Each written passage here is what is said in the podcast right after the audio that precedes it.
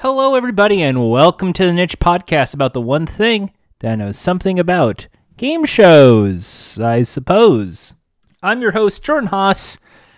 Today, we have the Inside Jerks joining us to talk about Idiot Test, one of my favorite GSN original game shows. Just a lot of fun to watch and play on that one.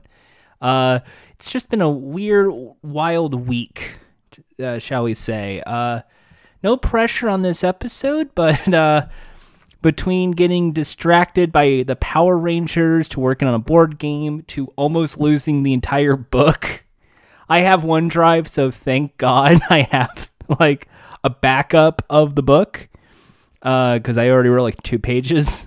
Even though it, it, it gets lead, it's still two pages. Like it shouldn't make all the difference. Uh, to I accidentally like unfollowed like every mutual I have on Twitter. To, like that was earlier this morning.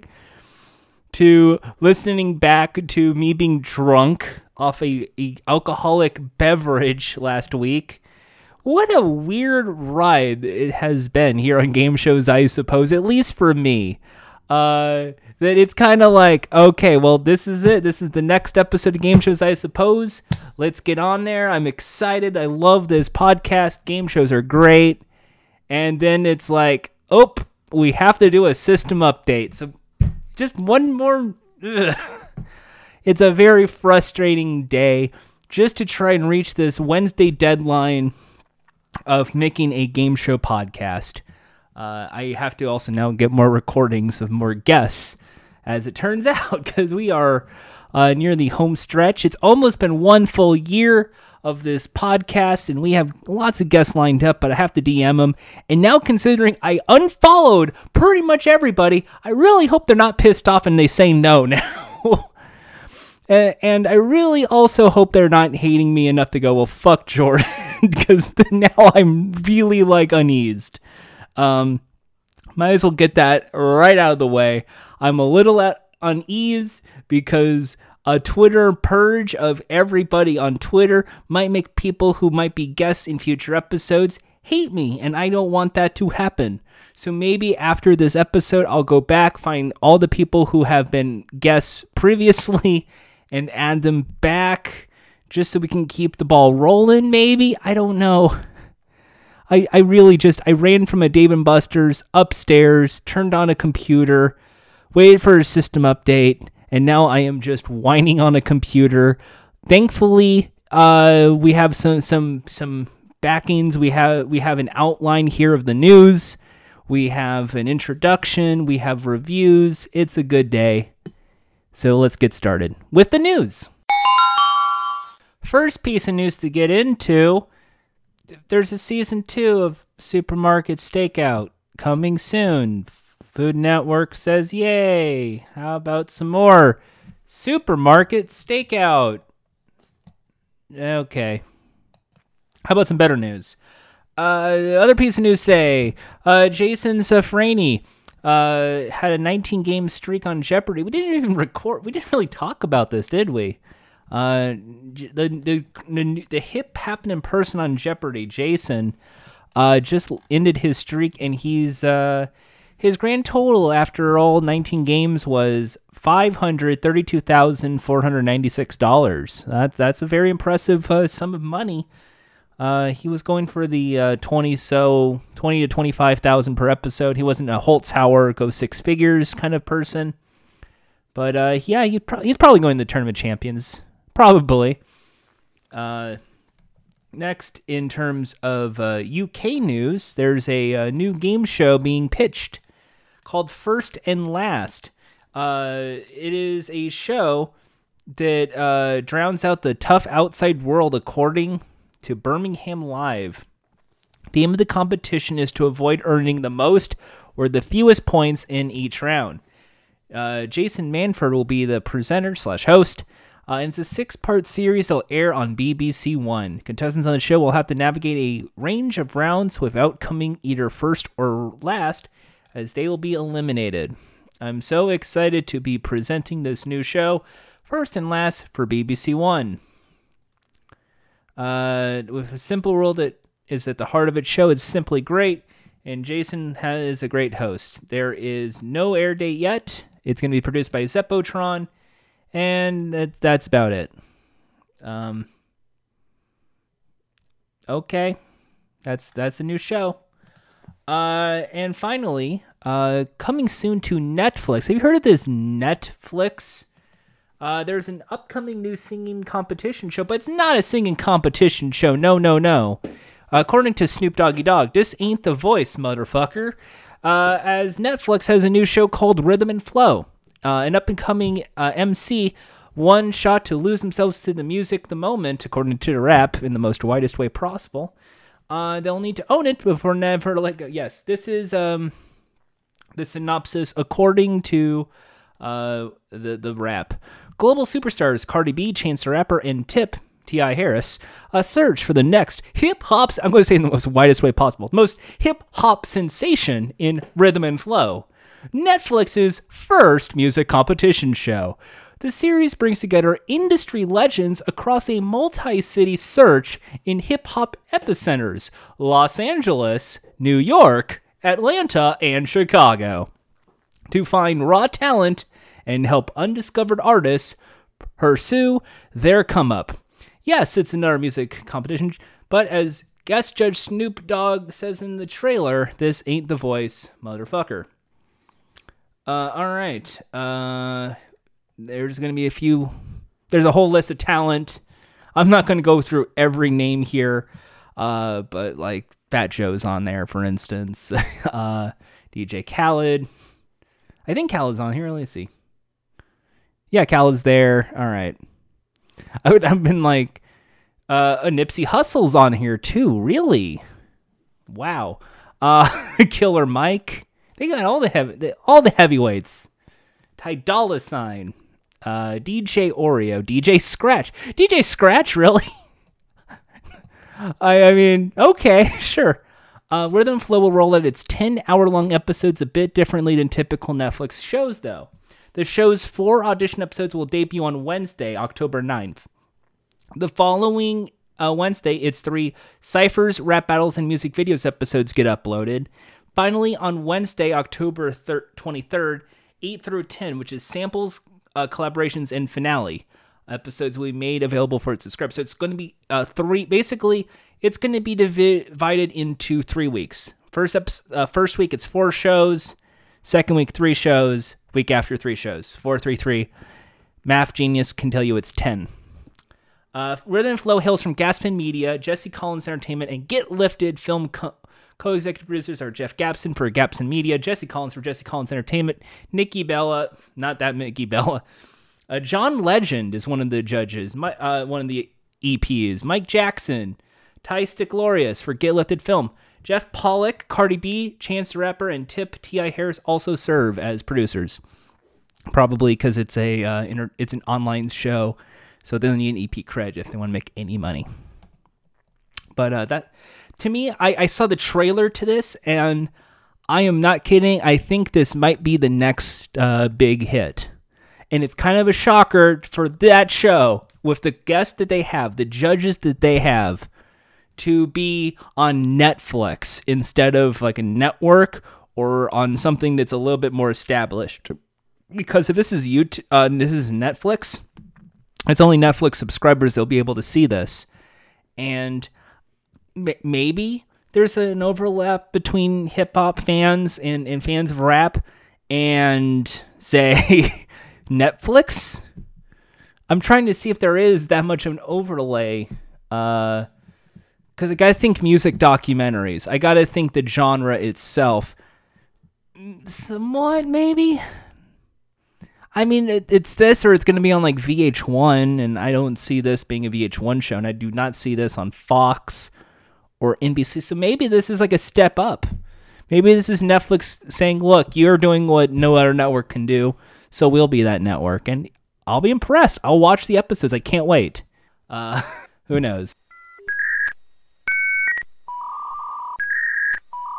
Welcome to the internet. No, really, I guess I gotta welcome you to the internet. This is the internet. You are listening to this radio show through the internet, which is fascinating to me an MP3 file is downloaded into your uh, phone or into your MP3 player, or maybe you're streaming this on a Spotify or or from from Apple itself. Uh, or, or even Google Play or any of the other multitude of places you can get this episode, like jordanhaas.com slash podcast. It's a fascinating world that this is the internet. The internet is full of tons of content from all over the world. And rather, this is a game show podcast where a guy can talk about game shows with guests, or it's a, a, a, a song created by some garage band in in the middle of of a, a rural city here in America, or it could just be uh, Instagram models from Europe, or it could be uh, animation for from an artist in in in Japan or Thailand it is a lot of content out there in the world, and we're all sharing it all the time. And that's one of the most fascinating things about the World Wide Web. We're always making content, we're always sharing our content. Sometimes, you know, you become a big popular thing. Other times you're like me and you're just making it just to like have fun, I guess. And when I think early on, before the days of YouTube, I thought of Newgrounds. Now, Newgrounds was a Flash animation uh, brethren.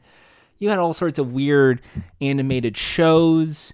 Uh, that's where people like Egoraptor from the Game Grumps got their start. There's where a lot of uh, video games were made uh, that slowly went on to be bigger uh, video games.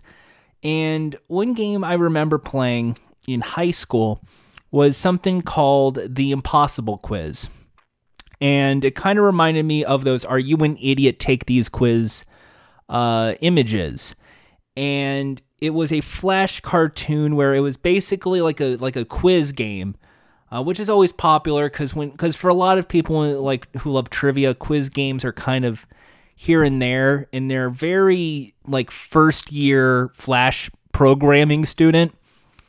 And it's also one of those games where it's like you click this to lead to another because that's kind of the point of quiz games. This leads to this, leads to this.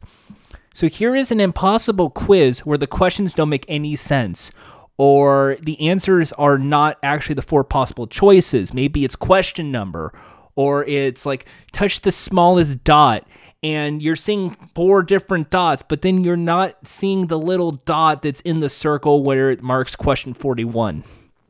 To me, that is the kind of premise behind the impossible quiz. Questions that are made to make you feel stupid. Sometimes they're brain teasers, sometimes they make no sense. But what I like most about it is then it's it created a whole line of these weird apps. These weird pseudo impossible quiz games where they're more brain puzzles. And if it wasn't for the impossible quiz, these brain puzzle games would not have been created. And I believe it's these brain puzzle apps uh, that created the spark that created today's game show. Today's game show is called Idiot Test, and it has a lot of twists and turns in terms of its success, uh, in terms of even me thinking it would be a good show. Uh, it went from me being, I was very dismissive at first, to this being one of my favorite GSN original series. Uh, this is the game that actually sparked the, I would say, what I would call the GSN renaissance, as it were, of original content, which is kind of a shame because the show eventually got canceled. But what made Idiot Test so great? What was the charm of Idiot Test that would spark it to be this pseudo cult phenomenon? And what exactly is Ben Gleib doing now? All these questions and more will be answered right now. Well, okay, not right now. You have to listen to the interview to answer the. Anyway, let's turn the tables.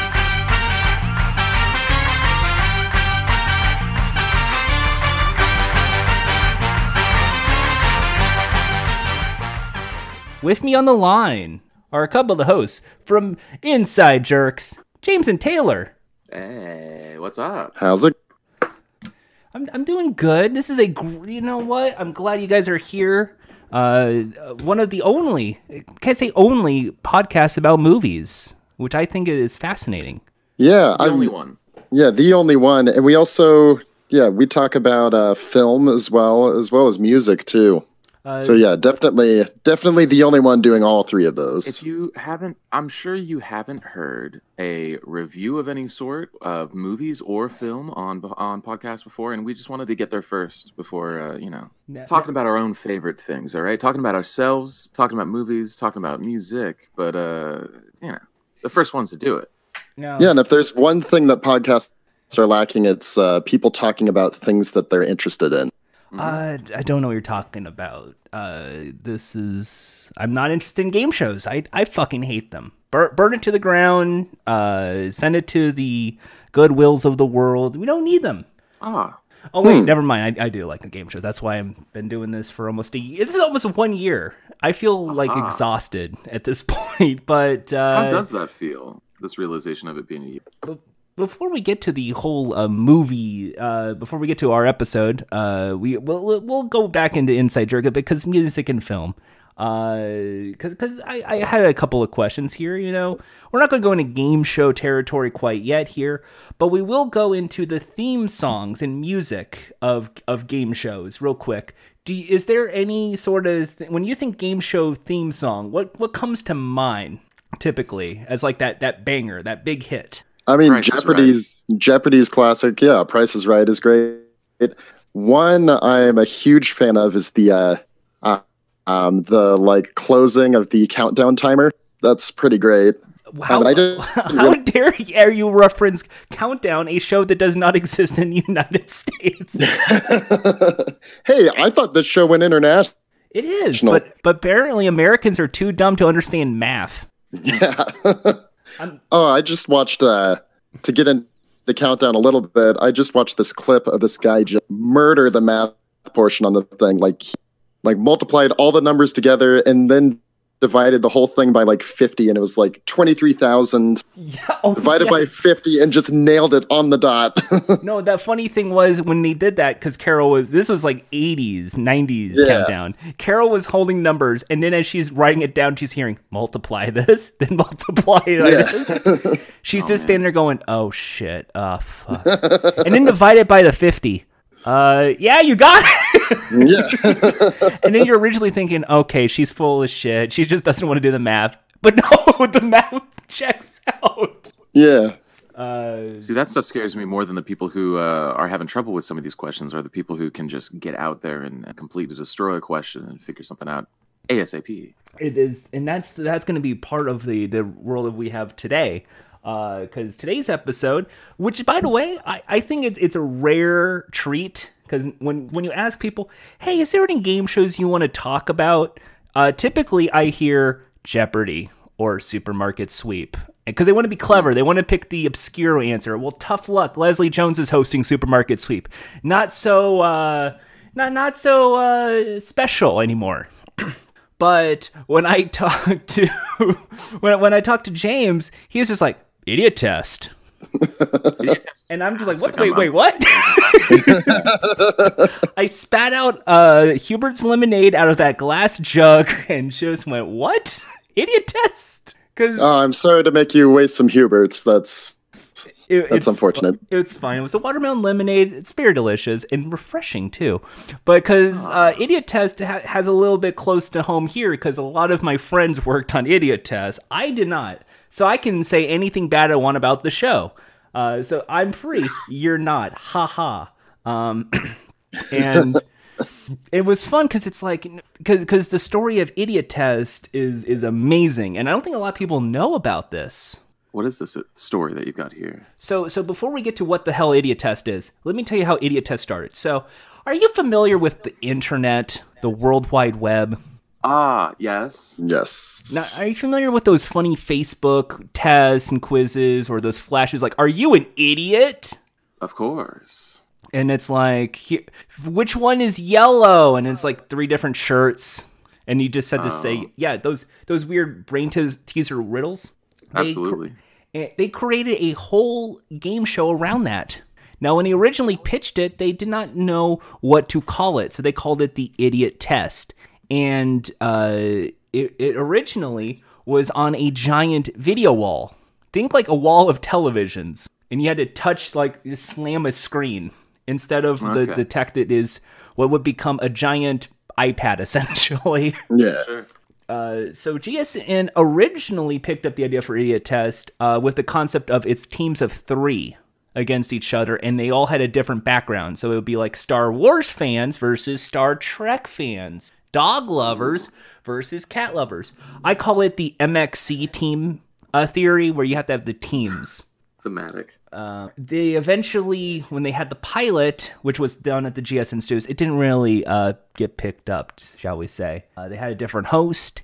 It came across as like this weird steampunk look. Like imagine like the the, the entire the, like set was themed around gears and brains. Like that was it. Like here's a head, open head gear, and it was just I'm not gonna say horrendous, but when it got picked up in a retooled version of Idiot Test, this was at a time when GSN wanted to have an original concept, uh, so they were throwing everything to the wall and hoping something sticks. At the time, there was The Chase with Mark Labbett and, and Brooke Burns, uh, and then you had uh, some weird like show like Mind of a Man. I think came a little earlier.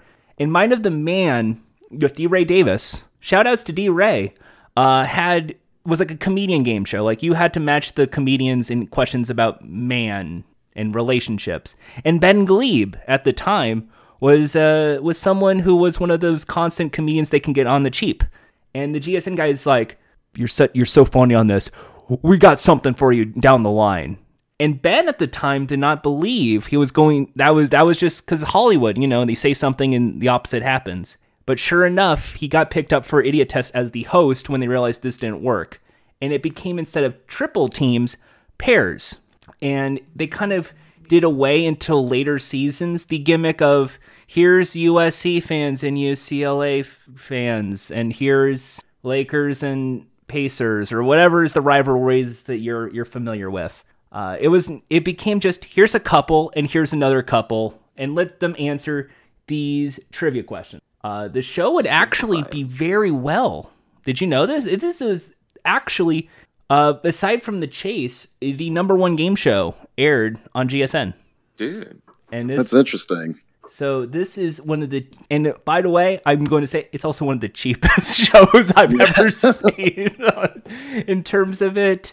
Um, we'll get through the punchlines in just a bit, but it went on to be very successful. So they did three seasons of it, over a hundred episodes. Ben Gleib doing every one of these.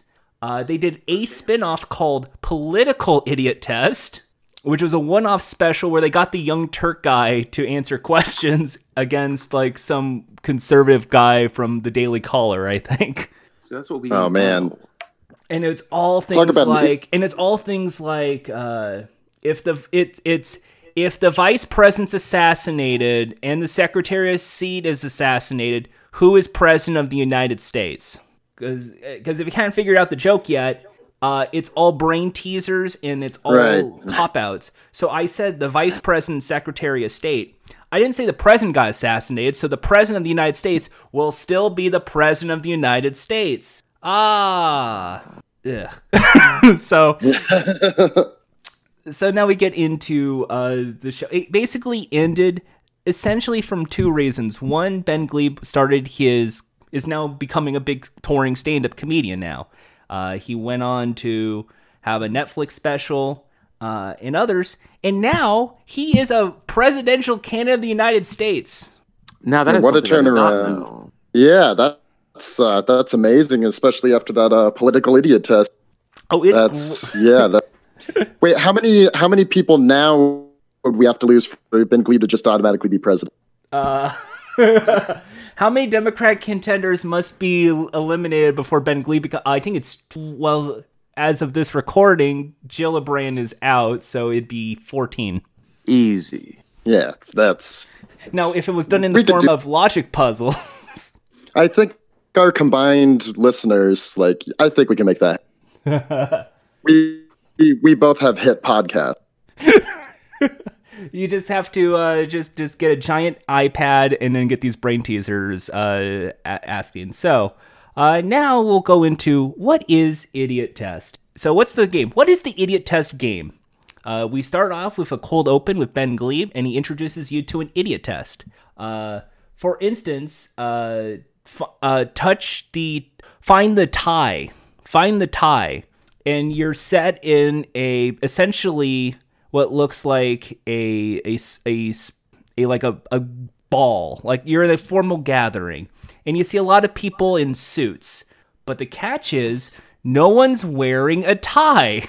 Oh, But in the background, you see a sports game played on the bar television that shows the score being 0 0.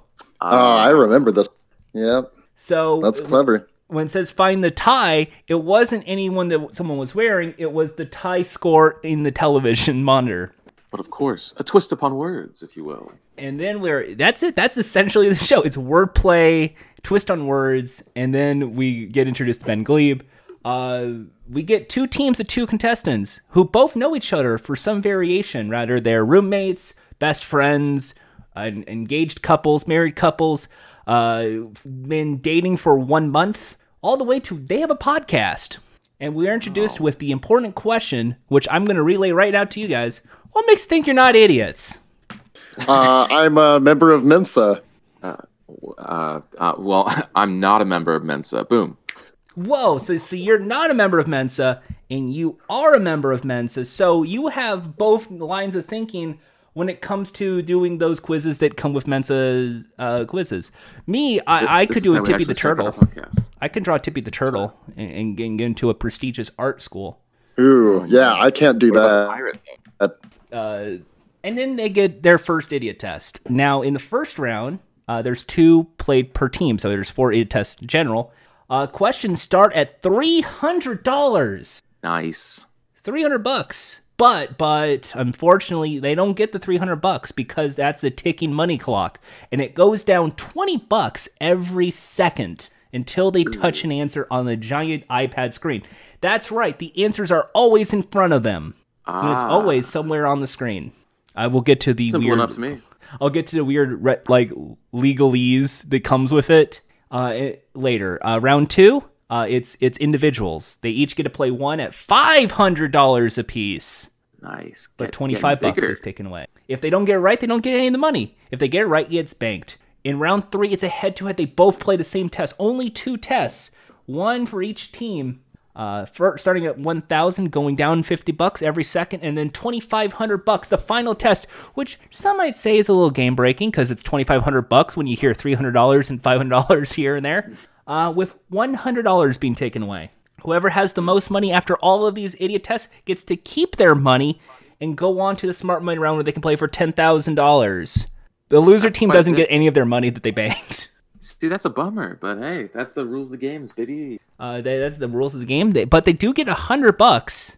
Uh, originally, the idea was supposed to be Ben Gleib gives them a hundred bucks, and then like in Are You Smarter Than a Fifth Grader, they have to look at a camera and go, "We're sorry, we're idiots." Oh, And then it's uh, and then it just quickly became just Ben Gleib doing some nice snark over like their occupation or what they do. Uh, so someone was like a used car salesman, like they flip stuff. And when they got eliminated, I remember this great Ben Gleibism. He's like, "So you you're a car flipper.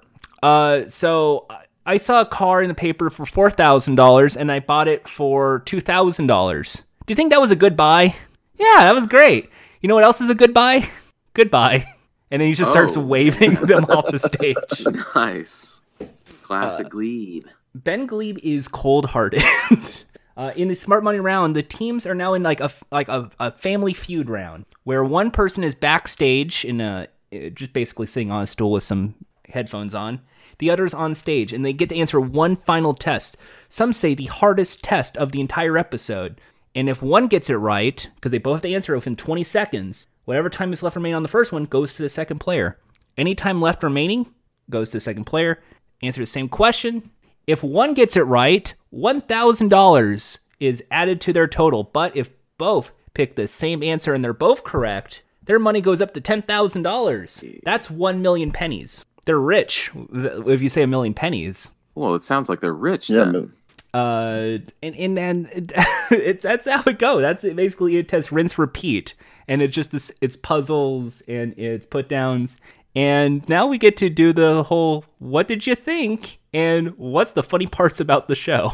Uh, well, I mean, yeah, I I always love just how much of a dick Ben Gleib is, and it kind of got like as the show goes on throughout the seasons, he's more and more. I mean, it might be just how many times he's had to do this thing that he just gets meaner and meaner and can get away with stuff, but also like it it comes back around the other way. People kind of got smart to it after a while, and they'll just like quip right back to him, and sometimes like they're like occasionally I've seen them meaner than Ben Gleib, which is like rare but awesome when you see. That's Oh, I'm loving every single time that guy is just almost uncomfortable with the person. Where where I I don't know how to respond with Yeah. uh, certain things that he says to people. Like he just goes over that edge just enough. That's always really fun. Uh, so the one that we saw today uh, was uh, touch the black coffee, and there was four cups of coffee, and it had milk, soy milk, half and half, and cream, and it was being poured in there, and it said coffee shop below it in black ink, and basically the guy just touched the the I believe the the cream, thinking that's not that's not Yeah, color. the creamiest one. Yeah. And then he's like, "What? What's wrong with you? The, they're, all of those are going to be changing color, but the black coffee is right below you. It's the sign that says coffee." Gonna. And that leads me to my favorite part of Ben Gleib because whenever they touch this, because basically the idea is supposed to be the it's an it's basically you're on the spot to answer these questions and you're put under an intense time penalty. Like it's a time pressure, like 10 seconds to answer a question. There's a mm-hmm. spotlight, there's an audience, and it's supposed to throw you off. Then to throw you off even more, Ben Gleib then walks over to you and goes, "What'd you touch and why?" Feeling his breath on the back of your neck. It's it's just he like a it, and then he just starts deposition at that point. So you, we asked you, touch the thing with four wheels. You touch the car because there's four wheels on there. But have you ever considered that right there is a steering wheel? Yeah. The thing with four wheels is the wagon. yeah. that perfect energy of I'm not mad, I'm just disappointed. It's, it's- yeah. it's just like, and then it's like, and you're from Mensa, you say. Yeah. Uh, and then like like for the like I, it's always fun like trying to come up with the idiot test questions because they're always like play on words or it's trying to come up with something else. Uh, so I always like come up with car things for, for some reasons like who's tired and you just have to get like a mechanic holding a tire. Oh sure. oh man. Uh, but some of these are always like the obvious wrong answer. Like for instance, what uh, the first season one of the questions was what is Batman's superpower? Oh, being a very very rich man, I think. Yeah, that is. But they have like all these like telekinesis, uh, super speed, super strength. Nothing. Nobody can figure it out. They couldn't. Well, they didn't figure it out, and it's always like easy answers like that. Like if you can figure out that no, it's different characters or it's different plot points, it works out so well. Uh, I a lot of the time, it's what they don't say that matters, or it's phrasing that that means the most. Mm-hmm. Uh, but but I have to before we, we continue on with what the questions are. I have to discuss this. Uh, ben Gleib uh, in the set is ridiculously cheap. Like like the cool effect he's the of one the, the, the, for the set. dissolving tests and in the screen in the background. But I'm trying to count how many chairs are in that audience. Yeah. Yeah, I think it's got to be 99. It's got to be that like like under a 100 like LA thing. Yeah, it's I'm thinking it's 90. It's it's it's less. It has to be less than hundred, and it's so awkward because there's like Ben Gleib tells a joke. There's the laugh, and no one in the audience behind him is laughing. Yeah, or they're just like have their like just resting their uh, chin on their palms, just bored as hell. Yeah.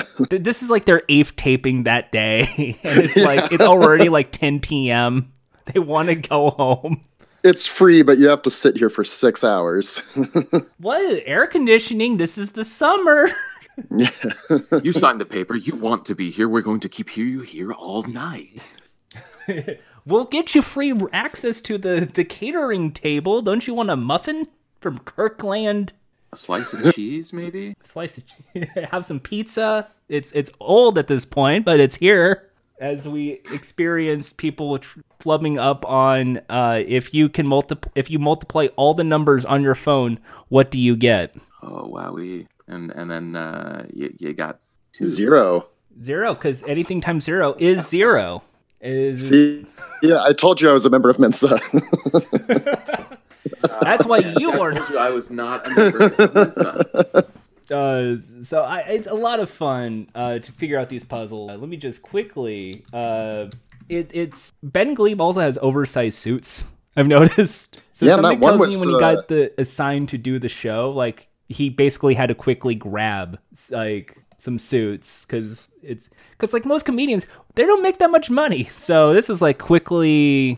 yeah, I, think can't imagine his they suits are ill-fitting. had a. Yeah, that I can't imagine they had a wardrobe on that show. But his uh, his suit on the episode we watched was pretty wild. It was like dark, dark purple shirt, and then a really dark pattern tie, and then really, really light tan for the jacket. Uh, and then there is like um, there's all these weird clues. Let me get some of these. Let me just get an idiot test quiz up, just like one of the puzzles from Idiot Test, just cause you know why not? Let's let's play a quick uh, round of Idiot Test as seen on hilarious Game Show Network's Idiot Test on Game Show Network, which I still am ashamed it ended. Um, but hey, you know the Idiot Test people are very nice to uh, I'm just waiting for them to come back around and have something else that to surprise us with a great wit of a game. All right, so he- here here it is. I'm going to just link it in this little chat room, and then feel free to read. Let's let's play along. okay, should we just uh, buzz read buzz when we're ready? Yes, go. Uh, mailman in the mailbox. How many letters does the mailman have? Buzz buzz. See, oh shit. Buzz buzz. Like, okay.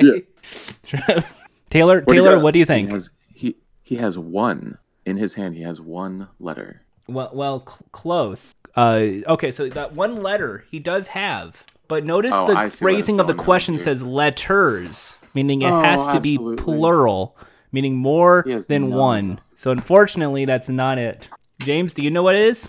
I well, I was originally gonna say zero because there's a bunch of numbers on the uh, the envelope that he's holding, and we can't be clear if there's a letter inside that envelope. I uh, totally see how this game works when you're put on the spot and you're like, uh, uh. So the mailman put four letters in the mailbox, and there's four letters in that mailbox. How many letters does mailman have? oh my god! How many letters does mailman have? Mailman is spelled with seven letters. The answer was seven. Golly. So, oh man, we Taylor, we got to change the name of the podcast to Inside Idiots. ah, no, You don't. No, you don't. it feels like we do. You were great. I liked it. Here, here's the last one. We'll give you one last puzzle, and then then we'll move on to Uh, just Um, you have a one dollar bill. How many sodas can you buy? uh, eight two zero four, and then there's a sign. Uh, zero. Why zero? I'm gonna. Oh, buzz buzz. Um, it only takes quarters, and you have a one dollar bill. So you're telling me, even though that this you have enough to buy essentially a lot of soda here, you can't buy anything from this machine technically because it takes quarters only, and you only have a bill. Great. I don't see a change machine. Great That, that means you got it right. Yeah. All See, right, we're back to inside jerks. yeah, see, there you go. You're not idiots. inside one jerk and inside of just pure idiot. It's uh I, I think it's such a fun show that it's one of those things where it's I need to save a whole bunch of these puzzles and then just bring it onto people. Like Yeah, like- one of my uh, one one of my favorite puzzles on there was uh, it was a picture of uh, there's like a skeleton hanging in the corner, and then a porcupine, and then a stack of books, and then it's like touch all the spines, and then a person just touches the skeleton and the porcupine. They're like, yeah, nailed it, and then but what about? Out all these five books, there's five spines there. Yeah, that's that's the great. puzzle. That's the yeah, or the one I always refer to as touch the greenhouse. And everyone's looking for a house that's colored green, not greenhouse as in the place that you put plants. Right. Love it. Uh, it, it's so now I can actually get into. I can't go into everything because they have nine non-disclosure agreements and all this. But essentially, uh, it's almost mini paragraphs into what goes into an idiot test question. So, so the rules state on an idiot test, the answer is always on screen displayed in front of you. The answer is never in the question unless phrased certainly. So what you see is like these two questions. There's a ribbon. That's a question ribbon. That's not an answer. Oh, okay. Anything else is fair game, and anything really could be fair game. Sure. Uh, so there is the the correct answer, and then you have to explain with logic why that is. So, for instance, in the one dollar bill question, uh, well, the, the little sign says quarters only, therefore it only takes quarters, not dollar bills. So you can't buy Love any. Uh, so so Have- then it becomes oh Yeah, Have there been any people Yeah, who and have I th- trouble with explaining or they don't give an answer? They do. They no. So then it's so then for every wrong answer that's possible, if they touch the two, you can't because quarters only. They touch four, you can't because quarters only. They touch the the sign that says fifty cents. That's not what the question's referring to. Yeah, I'm just wondering if it's like my type of thinking because I like I'm gonna just say it. I freaking nailed this one, but well, there could 15 other ones that I'm just gonna totally blank on. Like I could only be good at this type of thing, and we're also been we've been talking about the show, so I'm kind of a little bit in the mind. But uh, yeah, I wonder like how do they range the difficulty of them? So the uh, range essentially is uh if you look pay if you pay attention in the early rounds, they're they're typically more three possible actual choices. Then it gets Oh, to okay. four or five, and then six, and then the bonus round it's either a multiple choice, like a standalone four person answer, or it's a hmm. six person answer. It's one or the other. They never really do the negative space trick question, quote unquote trick. They're not tricks. They're brain teasers. Right. But the trick the questions are answer is on typically screen, in the yeah. middle rounds or or the later head to head. Because the head to head, I think, is usually more challenging. Because this becomes more of like who ha- who doesn't have holes in their alibi, and it's like works at a donut shop, listens to a CD, is a professional Whoa. piercer, Dang. That's a good one. eats Swiss cheese, uh, and then it's like, and it just keeps going into, and then it goes into, uh, or my favorite was, uh, what kind of record is this? And uh, it, there is essential, and it just says, it says H O blank, and then there's the empty space E, so it says ho, uh, and the answer is supposed to be Christmas because there's no L. Oh my. Oh No, man. no L. Yep. so, so- sometimes you wonder like who are the comedy writers and there's only two comedy writers on staff for this one was ben the other is i think one of his friends but the rest are all just game show dweebs and i gotta give a shout out to aaron solomon here because he is a in the world of game shows he does the elevated thinking kind of game shows he did brain rush he did idiot test million dollar mind game and he's currently i believe on $100000 pyramid so he Yeah, has a you feel about them resume for making people feel really stupid and then making jokes. Mm-hmm. Uh, so so the uh, the other conclusion I have is that theme song. You guys are music experts. Something like that. Sure. You you hear that ticking clock noise, that toot toot toot toot. But Mm-hmm. then there is that idiot test drum, that boop boop boop boop boop boop boop doop. That's it. That's their theme song. It's Yep. perfect. Yeah, it's, It's great. It's all out in front of you. So so the Yeah, qu- it's like the kind of music that you would you would see like the little bouncing 1940s cartoons like, bouncing around to. So I was going to Simplify the game, ask, as the the music song. experts here, is simplicity important uh, when it comes to a game show theme? James. It does when it's the idiot test. I think. I mean, I, I think that that's uh, that's a huge part of it because the music should be like kind of dopey for a game like that. Um, and like yeah, when you listen to the theme song of like Jeopardy, there's definitely a lot more going on with it, but it's still pretty simple, like as far as like number of parts and everything like that. So like I think simplicity takes in is taken into consideration. Like um, yeah, even if it's um, you know a more advanced thinking. Um, I don't know. I think they're they're putting a lot of thought into stuff like that, especially the on the for Final Jeopardy. That's like just this like ticking, like very nerve wracking thing that's like extremely hard to concentrate on your answer. Like, and I think that yeah, they do the same thing with the idiot test, just like bleep bloops. Um, so yeah, I think uh, simplicity You is don't want overburden your super brain. important for something.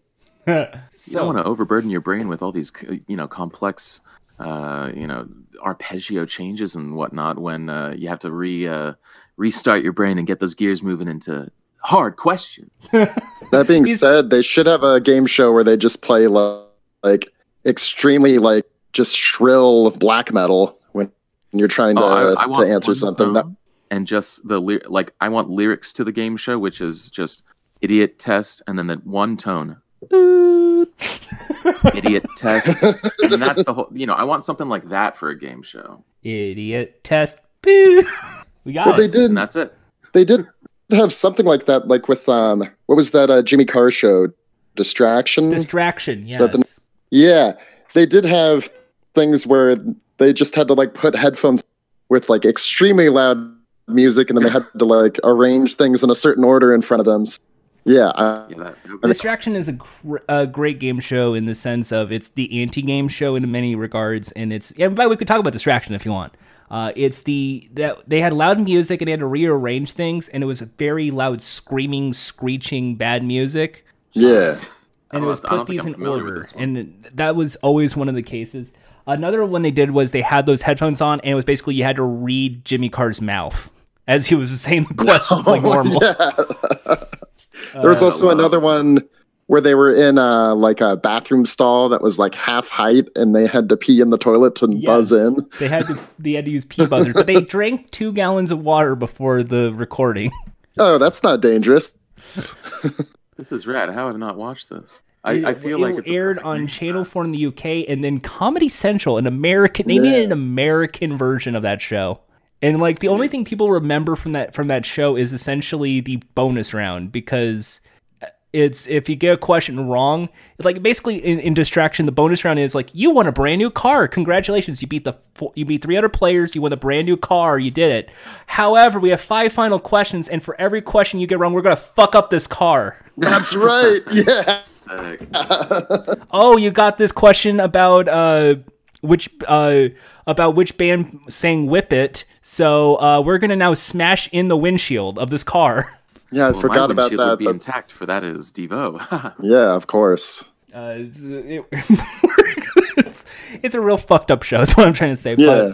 But uh, and in, Well, I mean, in Britain, there's at- one where uh, if you want to talk about like intense music being played while you're answering questions, there's this show called 1000 Heartbeats where they gave people like a heart monitor, and based on their heartbeat repetition, uh, there's a string quartet that's playing string music like within feet away from them. oh, So if their heartbeat starts tensing up, suddenly the music goes from like do do do do do do do do do do do do do do wow. That's fantastic. That's amazing. and it's supposed to fuck them up so then they keep getting wrong answers and lose their heartbeats so if they run out of like their 1000 to play the games they lose everything so it's really fun that one That's ingenious. I Yeah, love that sounds.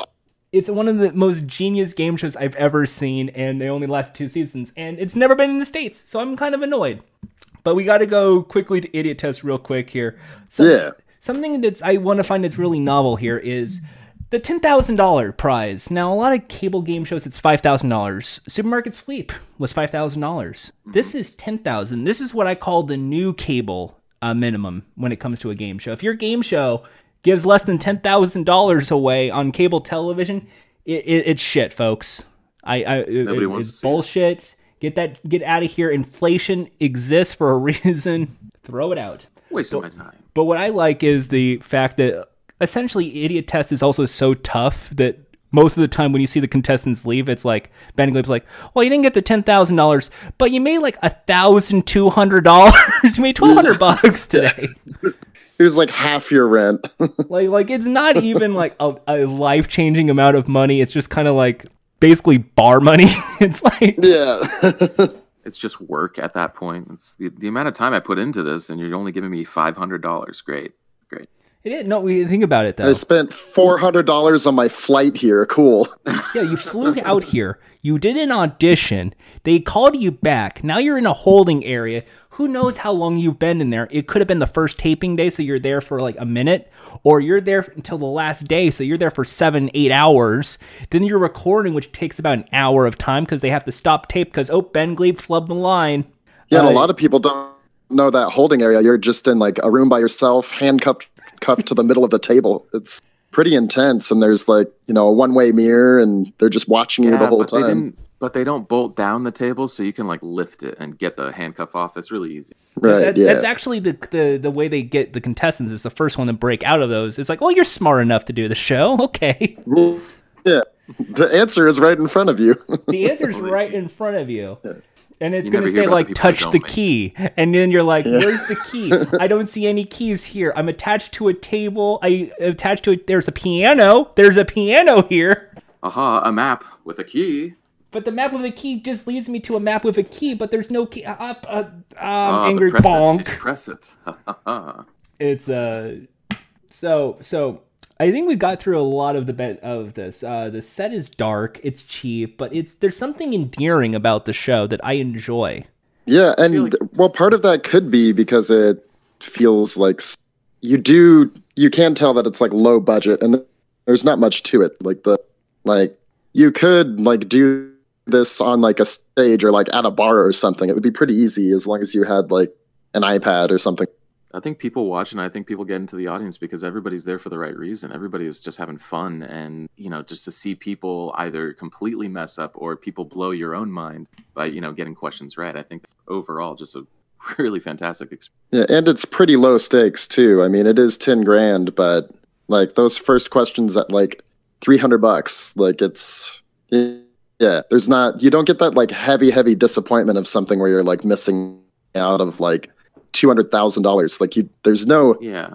You either like have like glee and someone just like totally fucking up, or like you know someone's up ten grand. Like there's not really no real disappointment. It's enjoyable no matter what. Yeah, the stakes are lower. I feel like people are able to enjoy themselves a lot easier that way, and everybody's there for the right reason and having fun. I think you're right up the money on. Uh, and you only have to answer really six questions if you think about it. Yeah, that's true. You got How two in the front game, last? two in round two, one head to one head to head each. That's six, and then seven in the bonus round. So there's seven. That's it. Seven questions, perfect. Everything else goes to your uh, opponents, and that's that's for Ben Gleib to do his his magic. Uh, also, I think this is the earliest uh, iteration, besides maybe Lingo, of a GSN game that I could say is perfect uh, gym or dentist fodder as well. Because even though yeah, you do absolutely. get a lot of, even though a lot of it comes from the comedy and Ben Gleib telling jokes, most of the time you can play along with the game because they have the big display screen and it shows all the puzzles and and like all the possibilities. So you can just point and go, it's it's the it's the stork. Awesome. Pick the ostrich. Uh, pick pick the hamburglar. Who's got the buns? ah, yes. It's, it's I'm trying to figure out like what all these bad puzzles now if they would do yeah. season two. Uh, so normally this would be a part where I would say if you could reboot the show, what would you do? If you can do anything differently, or or should the show even be revived? Is, has it run its course because the puzzles are that on the nose at this point? I, I don't think it's run its course. I feel like there, you know, if you get a, a slightly bigger writers' room, maybe uh, you could probably get some really great questions out of this. I don't. I think the possibilities are endless on this show. I would love for them to have this back. Yeah, and I um well, well, I mean, Ben Gleib is running for president, so you know maybe if his uh if he doesn't make it to president, maybe he can return to host the show. It takes, um, hey, he's the heckler president, and the only way to stop a heckler is a stand-up comedian. Yeah. I mean, I would say we're all in our own idiot test with the current administration. oh, very nice. Nice one, James. Thank you. It's it's it's uh who's feeling the burn? Oh, did you push Bernie Sanders? No, we spelled it B U R N. Uh. Well, well, I was going to mention earlier. You were talking about the uh, you know phase phase two cable game show getting up to ten thousand dollars. I heard uh, Bernie Sanders wants to bring the game show minimum to fifteen thousand. I mean that that's going right now fifteen grand for uh, America Says. Hey, look to to be paid four dollars an hour just to have the opportunity to get on television. You know, with all the work that I put into getting on Idiot Test, I think it's worth it. You know, the four dollars an hour, that's fine. I don't need fifteen dollars an hour. And it's a it's a half hour show. Uh, it, it, if it's commercial free, it's 21 minutes, and 20 episodes are available on Netflix. So if you have a membership to Netflix, go right ahead and, and take a listen. Go go go play along to Idiot Test right now. Yeah, I would recommend it. It's always it's always a bunch of fun and like yeah, it's a good background show, like you were saying. Dentist office. Yeah, you're just um. It's a good YouTube show. I think this is a perfect yeah. YouTube. Like I'm surprised it's not on mm-hmm. YouTube because if like if you just did once a week on one of those big tier like million sub channels, you could yeah, I, absolutely no money. That's insane. I wonder if they could do like a. I mean, they would have to have so many questions per episode but like an HQ type thing where like, you know there's a bunch of people doing this everywhere all at the same time. An idiot test battle royale type game. Yeah, mm, I would like that. An extension on like HQ or yeah, HQ. It. How much is a, how much is Fortnite? Forty days, twenty days, fifty nine ninety nine, zero dollars. Yeah. Uh, if it were up to me, I'd say zero because uh, I don't un- I don't like it. well, this I'm not paying. this guy's a real macho dude over here. You should listen to this guy. he doesn't play video games. Hey, I like sports. what can I say? I have a chainsaw and I have a Bible. I'm referring to this weird like photo I saw on Twitter like, like a, a, day ago about like how to be a man. Can you link like, me to that? And one was like, lay off the video game. Jeez. It is oh, don't eat cereal. don't listen to podcasts unless it's Joe Rogan. You gotta cut down some trees to print some more Bibles. So you gotta. Oh, it kind of goes hand in hand. You gotta. You want to laugh? You can't do it here. All right, let's see here. Uh, that's good. Uh, so let me just open this up real quick. All right, there we go. Uh, so in conclusion, Idiot Test is a, a, fascinating show that shows that even though it's on the low budget and you can point out that the audience is not happy to be there, they're not really laughing, they're not really applauding. As long as it has heart, comedy, and a nice play along factor for the audience, it can be a successful hit. Yeah, I think so. Yeah, I didn't really like. Uh, I didn't pay attention to the uh, like budget of the show until watching it today, and I've been. I've probably seen at least ninety percent of the episodes, and it didn't even occur to me like the budget of the show. I was, you know, I always felt immersed in the game. Yeah, I think there's something to that, and yeah, the host trading insults with the uh, contestants. That's so yeah, it's always a fun time. And now I'll quickly go into his wiki page here. Ben Gleib, born June 18th, 1978, is an actor. He voices a ground sloth called Marshall in Ice Age Continental Drift. Hell yeah. What? Very. Oh my. A native of Los Angeles, California, Gleib is, in addition to being an actor, a stand up comedian and writer, headlining comedy clubs and colleges worldwide. Gleib is a regular roundtable guest on the E late night talk show Chelsea Lately. Hey, before the Netflix timely. and has been appearing on the show since January 2008. He's a frequent guest on KPCC, Southern California's NPR affiliate, on the Patt Morrison program, bringing his comedic spin to political issues. He also reported for KPCC live from the 2008 Republican National Convention in St. Paul, Minnesota. Oh my. He's currently running for president on the Democratic platform.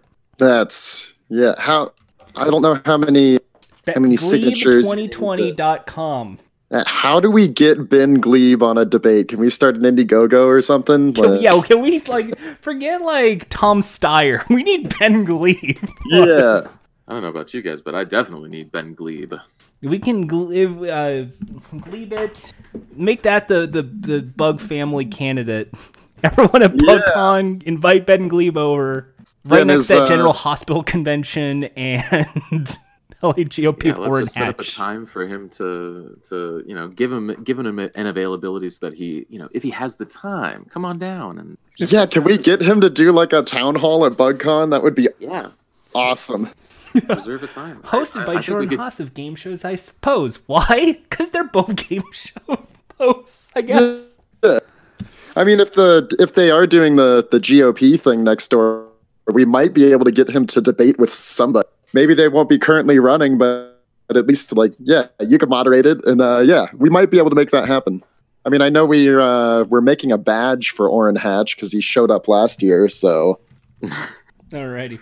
Uh, so we're we're near the concluding part of, of the show, but if anyone knows the icon of the show, it's me holding question cards because we're approaching the finale, the home stretch of the show. We have a lightning round. This is a game show. Oh man. Five to me. questions. Five questions for everyone that you get right. It's one free plug. That Cool. means Should five free plugs are up for grabs. And because this is a two for episode, we have two of you. You can both confer. You can both give answers. You have two chances for every question if you want. okay, perfect. Yeah, I didn't know if you wanted to, us to buzz buzz in again, but No buzz buzz. uh, no yeah, buzz, let's buzz. let's do that. Okay. We're gonna eventually trademark buzz buzz. I'm getting word we can't trademark buzz buzz. All right, let's All right. let's do it. 60 seconds on the clock. Who would be your partner on Idiot Test? Um, take Hey, probably James. So do we- Name one Yep. podcast you refuse to listen to. Joe Rogan. Uh, oh my. Well, uh, sure. If you were in a race and pay, and passed the person in second, what position would you be in? second, First, baby. second. Always first. be it's second. second. You're It'd be passing second. second. It'd be second. What is your go-to movie snack? Oh, very interesting. Uh, Kit Kat. Ooh, hot dog. We can go Kit Kat. Kit Kat's good. Kit Kat and I'll hot go dog sounds. Bo- We'll go both. I think that that's a winning combo. What makes you think you're not an idiot? I I already said I'm a member of Mensa. Mensa. Mensa, you're both in Mensa, Mensa, and that's yeah. right. You're both in Mensa, and you're both right. You both get five free plugs. Hell yeah. All right, James. Um, okay. Um, I actually I had a plan for this. Let me call it up here. As he calls it up, I'm going to talk about Kit Kats in hot dogs. Now, no, I, I, to me, I think it's those king size Kit Kats. I mean, there's like the, those like eight piece ones that are in the movie, but you know what? Those big cats. the something big about those cats, the big fat cats. ones. Yes, this is a big. you know what big I like to do is I like to take a, a little slice down the middle of that hot dog, right, and lay the Kit Kats inside. You get a nice little crispy so, uh, side of it. It's great. Ooh, we should give that a go. That sounds like a treat while you're watching the It next melts a uh, little bit. Fast and Furious movies. You can't So, tell uh, what's chocolate and what's just grease. It's oh, babe. So do you want to trade these off, Taylor? I got three. If you got two other ones. I got two other ones. Just yeah, go Okay. for your thing. Um, go, look, go for three. yeah. Uh, listen to Inside Jerks. It's a podcast about uh music, film, and consciousness, hosted by Taylor and I. Oh, keep keep going, James. No, you do. You, you do one. We're trading off here. Come on. All right. Uh, I'll I'll do one for uh, myself real quick. Uh, DeBose design, uh, uh, gr- graphic design stuff. on. Um, uh, BugCon 2020. I think uh, there might be a few days left on the. Uh, I'm not sure when this is going to be up, but uh, might be a few days left on the uh, Indiegogo. So uh, donate to that. Come. Uh, it's going to Yeah, be a let's fun make this time. Happen. Yeah. I, I'd, I'd, s- I'd like to also plug BugCon uh, for We Will Be There, and that's going to be really fun. Uh, Inside Jerks. Um, I also wanted to plug one more thing uh, with a tagline. Uh, I wanted to plug DMT because uh, no one should be afraid to die. Hey, boom, ego death, baby. That's the only thing that needs to die. I, I think we've all learned an important lesson: the the the, the greatness of NEMT. Uh, BugCon 2020, donate, and then when you're there, maybe buy a ticket, get get a pro or get the uh, the Cole membership, Cole Plus, and you can go hang out with the Inside Jerks themselves. Oh yeah, we'll be there. We'll be recording an episode there. Yeah, it's going to be a fun time. You, I think it's going to be a great time. this is what your money goes towards. I, I bet we'll have a great time. So so until we say goodnight, goodbye, and don't be an idiot. That's Yeah, right. do not be an idiot. Join Mensa. Don't be an idiot. Taylor and James, thanks Jordan, for stopping thank by so again. Yeah, Jordan loved it. Thank you so very much. Yeah. I hope you have a great rest of your day, buddy. it was our pleasure.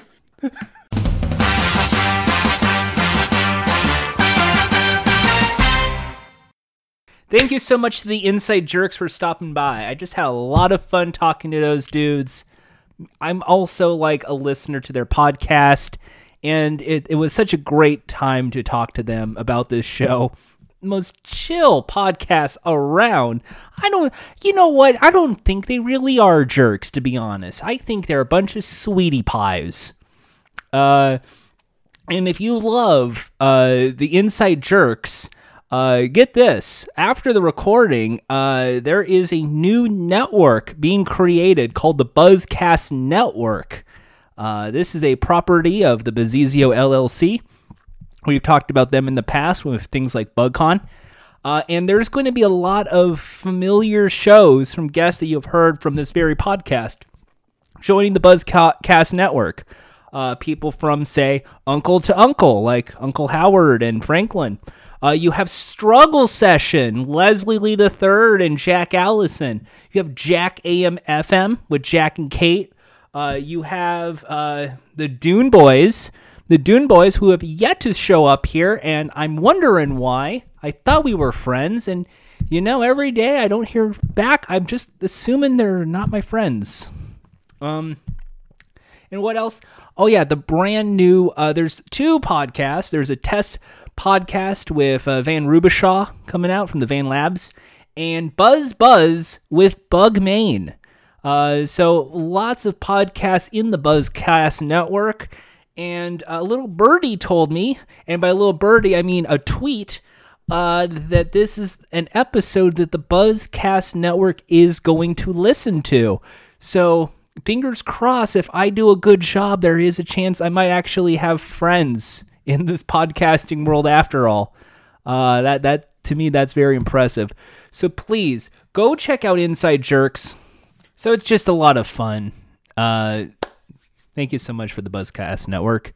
Uh, before we finish off with Idiot Test, a few things that I kind of messed up on.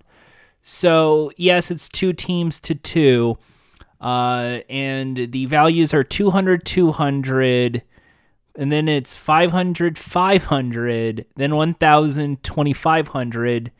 If you play a perfect game and buzz in correctly on all the occasions, but then mess up on the bonus round, uh, and that includes the thousand dollar bonus, uh, the most you can win is forty nine hundred bucks. If the thousand dollar bonus is five thousand nine hundred, which is kind of smart when you think about the five thousand dollar minimum that was in most '90s game shows. In addition to that, uh, there was an early bonus round. Before it was the you have like a set amount of time, which is 25 seconds a time. Uh, actually, no, it's uh, I believe 30 seconds. It was 30 seconds in the first like few series. The last season, it was up to 40 seconds. I don't know why they wanted to keep people running out of time or something. Anyway, in the early rounds, the, both players worked as a team to answer five questions together. They touch a correct answer, it stops the clock, and you add 500 bucks to the winnings. If they touch a wrong answer, it causes a five second penalty.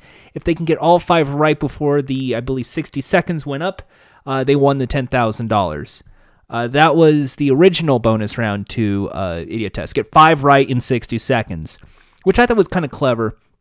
But I kind of like this whole here is one final test, and this is a you must answer together undisclosed because it saves them on tests, and it also means that you can have you can stretch out just enough for Ben Gleib to do the uh, the glib, do the do the do, do the press, do the the tense as it were, which I enjoy. So thanks again for the inside jerks for stopping by. Thanks again to James. Thanks again to Taylor. A lot of fun. Had a lot of fun. Did you have fun? I don't know. I, this is a one way conversation. But uh, I guess we have to keep going, and now it's time for the 110 part series. Crossing my fingers, it stays 110 parts. We are in. Uh, we are having a new season of Price is Right. 110 part series exploring every pricing game on The Price is Right. This is the pricing game spotlight.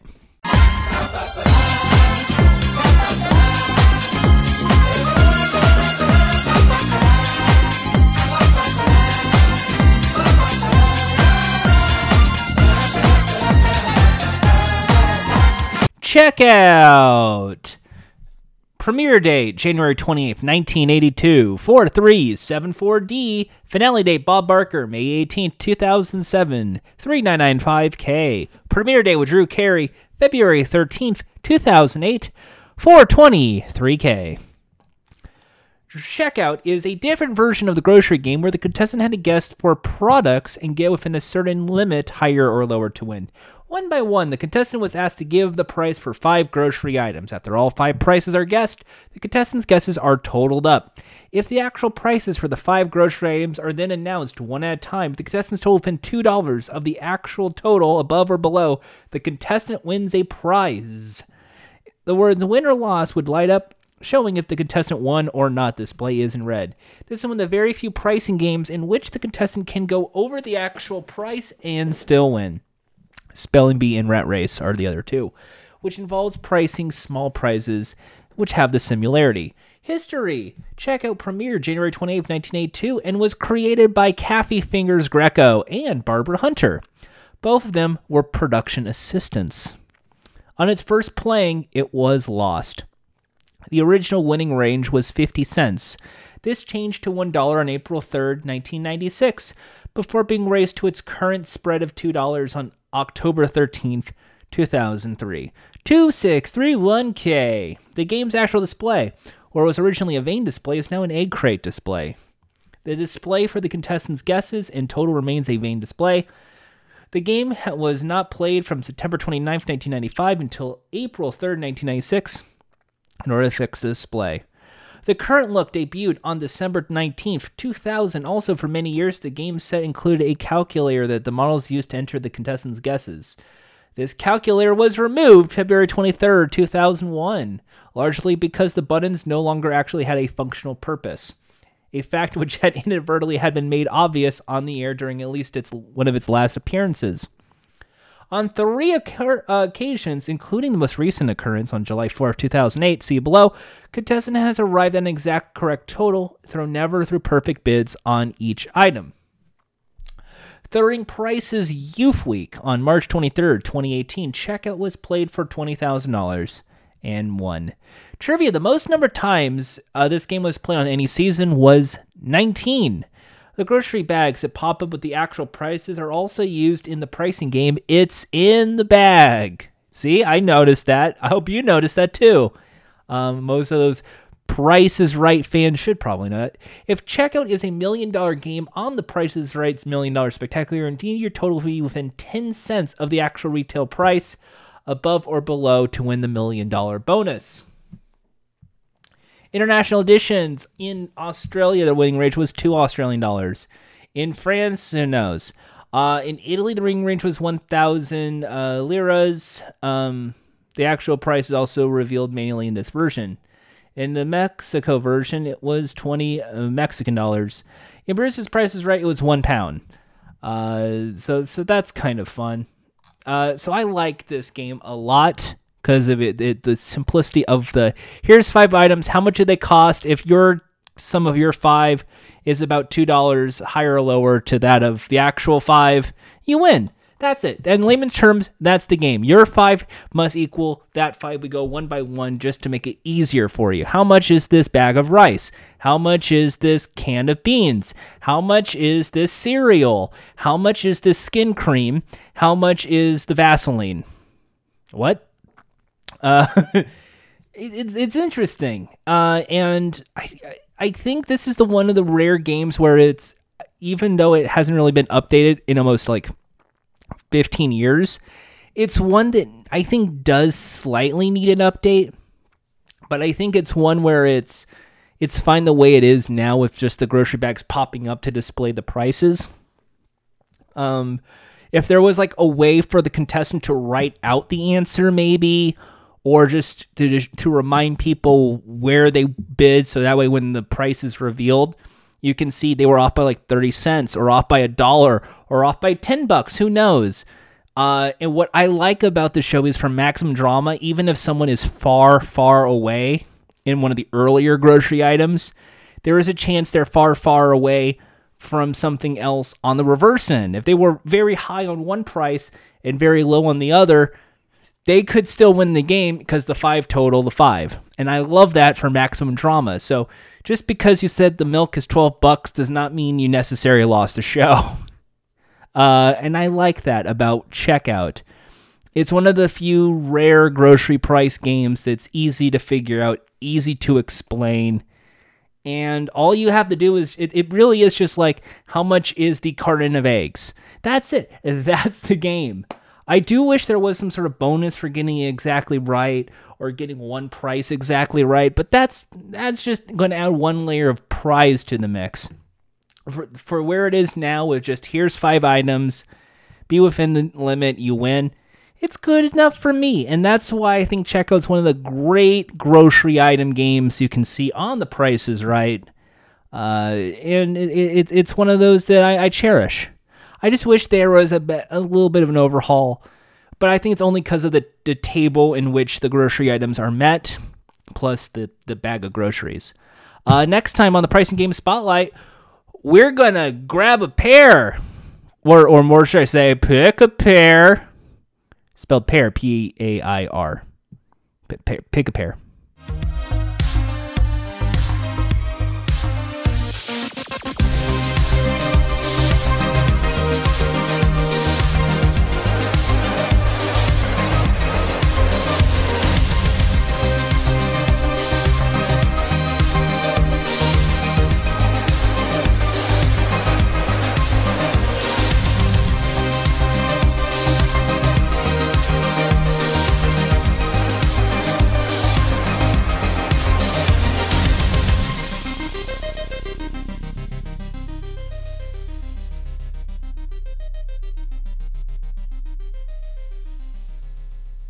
Hi, we're near the end of the episode. Uh, I can tell because usually around this part is when a lot of people dip out. I check the uh, the statistics. Uh, this is good. So usually with this part of the show, we would review a, a game show. We would review uh, uh, uh, something from the Britain or, or from Australia or some foreign show or some new show that existed now. last week we did 25 words or less. It was a lot of fun. Uh, and it, it's kind of fun seeing uh, all these different shows pop up. Uh, there's there's a lot of shows that get produced, and in this time where everything is a game show and everything's being made, I'm very happy about that. Um, however, we are in a world where I also messed up my my Twitter skills, and I unfollowed a lot of people and probably made a whole lot of uh, enemies today, which kind of sucks. Um, I was kind of distracted this week too. A lot of stuff. I've been busy. Uh, nearly lost the book. Uh, I've been working on a board game for a Tabletop Simulator. I've been uh, trying to prep for other episodes of not just game shows, I suppose, but Fun Time Calls and, and Trevor Talks Titans, which is a subsidiary of Fun Time Calls chat. Uh, it's just been a wild ride and uh, essentially, this is kind of like it's it's not really the personal question. It's really been it's the what should be like the first question of the day is what have you been watching, Jordan? Jordan, what have you been watching? Because normally it, you can tell it's game shows. I've been watching a lot of game shows. If it wasn't, this game show podcast would not really be existent. Imagine me and I never watch fucking game shows. That would be a miserable podcast. Uh, so, to me, I love game shows. And yes, there's a lot of core game shows your Wheel of Fortune, Jeopardy, Family Feuds. 25 words or less. Uh, let's make a deal and prices right on CBS. And I'm going to be honest, when it comes to the game shows currently, except for the shows I have to watch for the podcast, I haven't been watching that much. Uh, on CBS All Access, I watch The Price is Right and Let's Make a Deal while working out. That's what I do. That's my that's my workout. I get about two hours of, of, of cardio while looking at a box of Jiffy Pop or Pop Secret sometimes on the show, and then seeing someone win like a mid-sized Kia. It's great. Uh, I like watching those shows. So my two that I watch in terms of that you would probably be familiar with is uh, it's Let's Make a Deal and The Price is Right. Both those shows are feel good shows. The fact it's on CBS All Access at any time means you don't have to fake an illness. You don't have to do the fake sick you no longer have to do that stereotype of you only watch the show when you're sick. Now you can really watch it like anytime you want. Like just go to cbs.com, it's there. Uh, so if you want to watch The Price is Right right now at 8 o'clock at night or at midnight, you can. No one's stopping you. It's fantastic. Please do it. It is happy, happy, joy, joy, uh, as they would say on the Ren Stimpy cartoon. Uh, in addition to that, though, I've been watching uh, the last season of Taskmaster. There's a new season of Taskmaster up, and I have been watching that. New episodes are up every Wednesday. A delightful comedy show. Uh, still enjoyable. I am still enjoying this season. I believe they're on season nine now of that. And these uh, tasks are still more puzzling, and I still enjoy wrapping my head around what to do, uh, which I enjoy. Uh, also, I've been watching Supermarket Sweep. This week is the last week of Supermarket Sweep. Uh, they only recorded 20 episodes, so four weeks times five episodes, Monday through Friday. Do the math. Four times five is 20. And I've been enjoying it. I think Supermarket Sweep was a decent revival. Uh, I can't wait to see what Leslie Jones's version does. I I have finally come up with like the strategy for the UK version of Sweep, uh, which is if your score's not like 300 pounds, you're not going to win the show. Because uh, that tends to be like the winning bid, kind of like with American Supermarket Sweep. If it's not a thousand bucks, you're not going to necessarily win the show. You're not a contender. Um, but the inflatables are fun. The games are fun. Now that you kind of know, like, okay, there's alphabet soup there's rhyme time. There's self checkout. There's the deals. There's uh, the stars in their buys game. There's the game where they have product and they have to put it on the conveyor belt, but if they're wrong, they lose the product and that could bite them in the next question. Uh, the supermarket swap is the round robin, like things like that. I've now figured out all those games. In addition to that, uh, supermarket sweep because this is the last week and the Taskmaster, I have been watching uh, uh, some Power Rangers because I've been a wormhole of Power Rangers all of a sudden. Uh, it's been a lot of fun trying to watch that in between professional wrestling. I've been trying to watch Raw. I still can't get into Monday Night Raw, even though this is like the new. I like the new set, but I still can't get into the storylines. And I've been trying to, and I, I, can't wait to see what SmackDown does when it's on Fox, but I'm still a little questioning of that because of the reality television shows that would be on Fox. And three, uh, NXT and AEW. I can't wait to see AEW Dynamite. I think that might be a fun show. I also like NXT. I might just make that be my Wednesdays. This the, the t- game show Wednesdays is also wrestling Wednesdays to me, as it turns out. So between that and Power Rangers, Nothing much, except for this new guilty pleasure show of mine. It's a reality game show, and it's called The Circle. Last year, uh, it showed up. We have talked about a Netflix run of this, but I've been watching season two of The Circle on Channel 4. None of you have heard of the show. I can tell. I tweet this out, and now that I've unfo- now a lot of people have have probably found out that I've unfollowed them. They probably unfollowed me back, which kind of sucks. But if you're following, hey, you listener, at Jordha. Please still be my friend on Twitter so you can hear me talk about the circle. Uh, the circle is this good game show where it's like I, it's part solitary, part social experiment show like Big Brother, and then part social media show. Instead of having these contestants in like hellscape pods, they are in apartment building. It's their, their the whole show is set in an apartment building and everybody gets their own little kitchen, their own little bedroom, their own little bathroom, their own little living area with a in each of these areas there is a TV and there's cameras like it would be a any Big Brother show. And on the TV is like a little round circle, loading circle. And the the gig is simple. All eight people are in isolation apartments. They cannot see each other. They cannot talk to each other. However, they can communicate to one another through a social media network called The Circle. In The Circle, anyone can be anyone.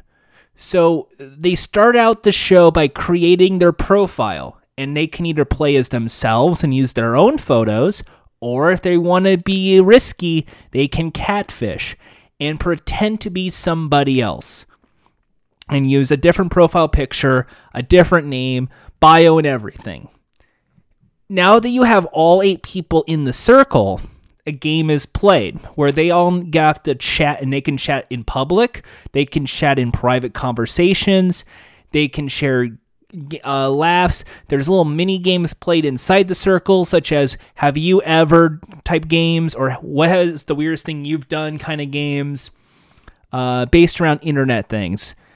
Uh, the catch is, uh, once like a few days go by, everyone must rate each other one through seven, because uh, you can't count yourself. And of those ratings of all eight people, the top two who have gotten the most ones and twos, because that's the most points, they become influencers, which is the flavor title of like the winner, like the leader, the part, the one who's safe for the week. And the influencers, the top two, must go to like the top floor penthouse, and they still never see each other, but face to like in a private chat, they have to explain who of the remaining six must be eliminated from the show. Now they don't say eliminated because this is this is supposed to be social media flavoring. They're blocked. That person is blocked from the game means they're out of the competition and they can't speak to anybody else. Now this is where you're going, "Oh, that's fucked up." So they're just stuck in the apartment. No, they're out of the apartment. They're done for. They're out. And in one final twist, they get to meet any one of the remaining players face to face in the apartment so they get to either meet their best friend and say their goodbyes in person, or they get to meet the biggest enemy and try to figure out what the fuck did I do wrong. And some of the times when it's someone playing honest and someone playing honest, it makes for a nice heartfelt goodbye and you feel bad. But sometimes if someone's playing a catfish, they're entering the room, they're expecting a guy, and oh, it's just a woman. What the hell? And it's great television. I love it. I love it. I love it. It is one of those great shows where it is played exactly like social media. Everyone does status updates, everyone likes their their messages.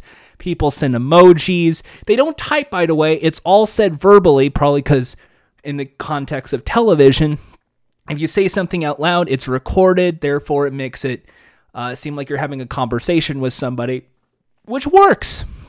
It totally works in this game because when you hear press send and then somebody sends something back, there's this glee. There's this like weird pen pal message of, "Oh man, this thank you so much. Yes, yes, yes." And it's just it's it's great. It's wholesome, it's fun. I love it. And then because there's sometimes people who are playing the game because they want sympathy votes. So they're to play as someone more sympathetic or they want to play as somebody else because they're always accused of being somebody else. Like, for instance, uh, this season, somebody uh, was 31 and gay. They played as themselves, like they used their profile pic and everything, but instead of being gay, they played themselves as a straight woman.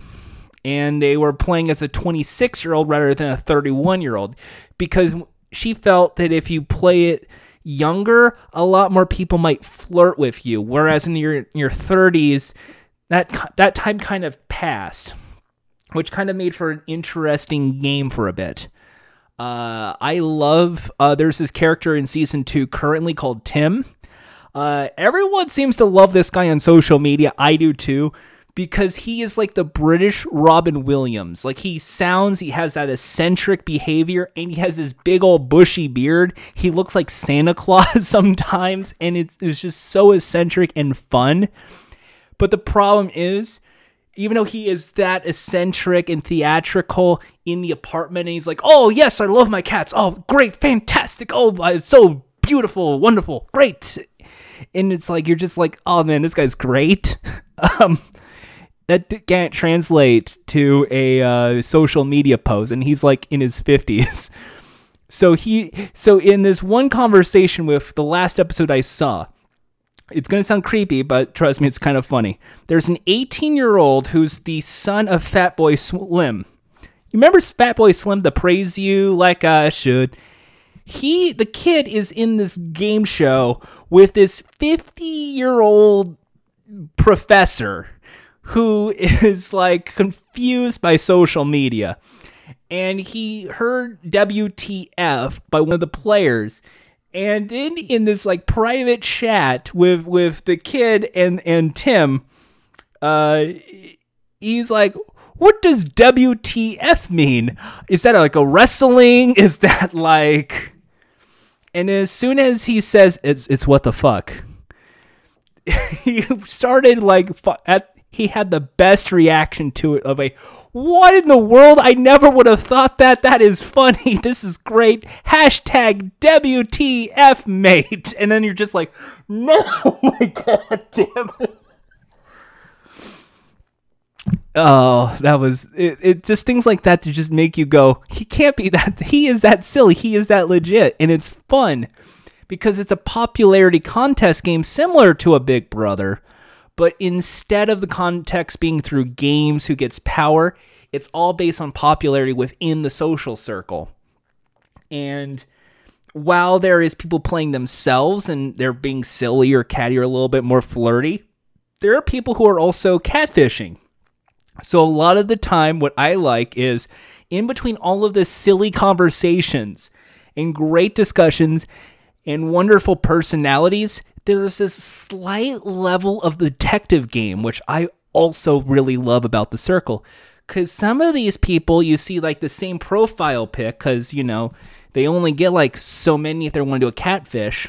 And some people are using their kids, other people are doing like their neighbor. Uh, and then there is this seed of doubt in some of these contestants' heads where it's, I don't think the person is who they are. I don't think that's her. And in the last episode, there is a contestant named Jay, but Jay is actually the the Jay is actually the mom. a, a, a 40s mom who's playing as their 20s kid named Jay. And they're using Jay's profile pic and Jay's bio, and she's thinking, well, I can catfish as my kid because I know my kid well enough and the seed in the back of the mind of Tim, this eccentric uh, Doctor Dolittle, uh, Robin Williams character is. I don't think that's Jay. I think that is the mom in the profile pic. And when I heard that, it's like, it is. It is. This is great. This is fantastic. He is. He's figuring it out. But it's also that fun part of. But if it, you do know, what do you say? Do you actually blust out, I think you're fake. What do you do in this social media game if you find out someone's catfishing you, but not wanting to throw them under the bus? Or maybe you do want to throw them under a bus because it influences your game. It's this part of social theory that I love about the circle. It is way funnier, way more enjoyable than it was last year. Uh, they got Emma Willis from Big Brother and The Voice to be the host this season, and it has been such a, a great show. It is such a relief and such a thrill ride of, of, a, of a game show that it is a must recommend game show because of like it's everything you'll love of the cattiness of like a RuPaul. It's also the same level of cleverness of a Big Brother strategy game. And it's also the same flirtations and secret chats as The Bachelor. It's like every little pinpoint that you love in certain other shows like Survivor is in this one social media game. And it is on Channel 4 in the UK. Uh, so you can only see clips, I think, on just Twitter but oh man, it's such a great show. And then when I see this show and I'm like, these characters are great. I, I feel for Brooke. I like Tim.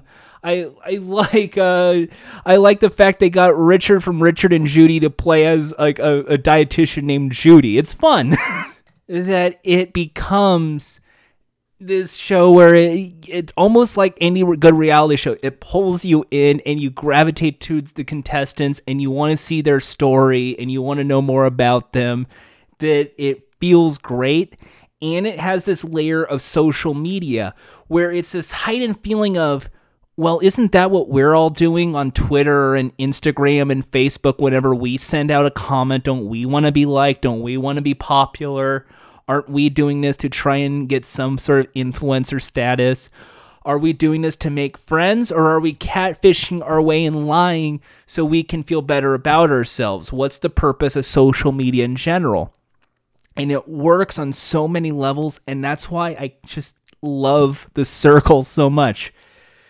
Every single time I say praise for the circle, I enjoy it in this UK show of bizarre detective work mixed with what do I say out loud versus what do I keep to myself versus people sending scribble entries reminding themselves what they sent out and what other people sent out so they know who each other is. And if something isn't right, well, I don't know. It it's such a fascinating game.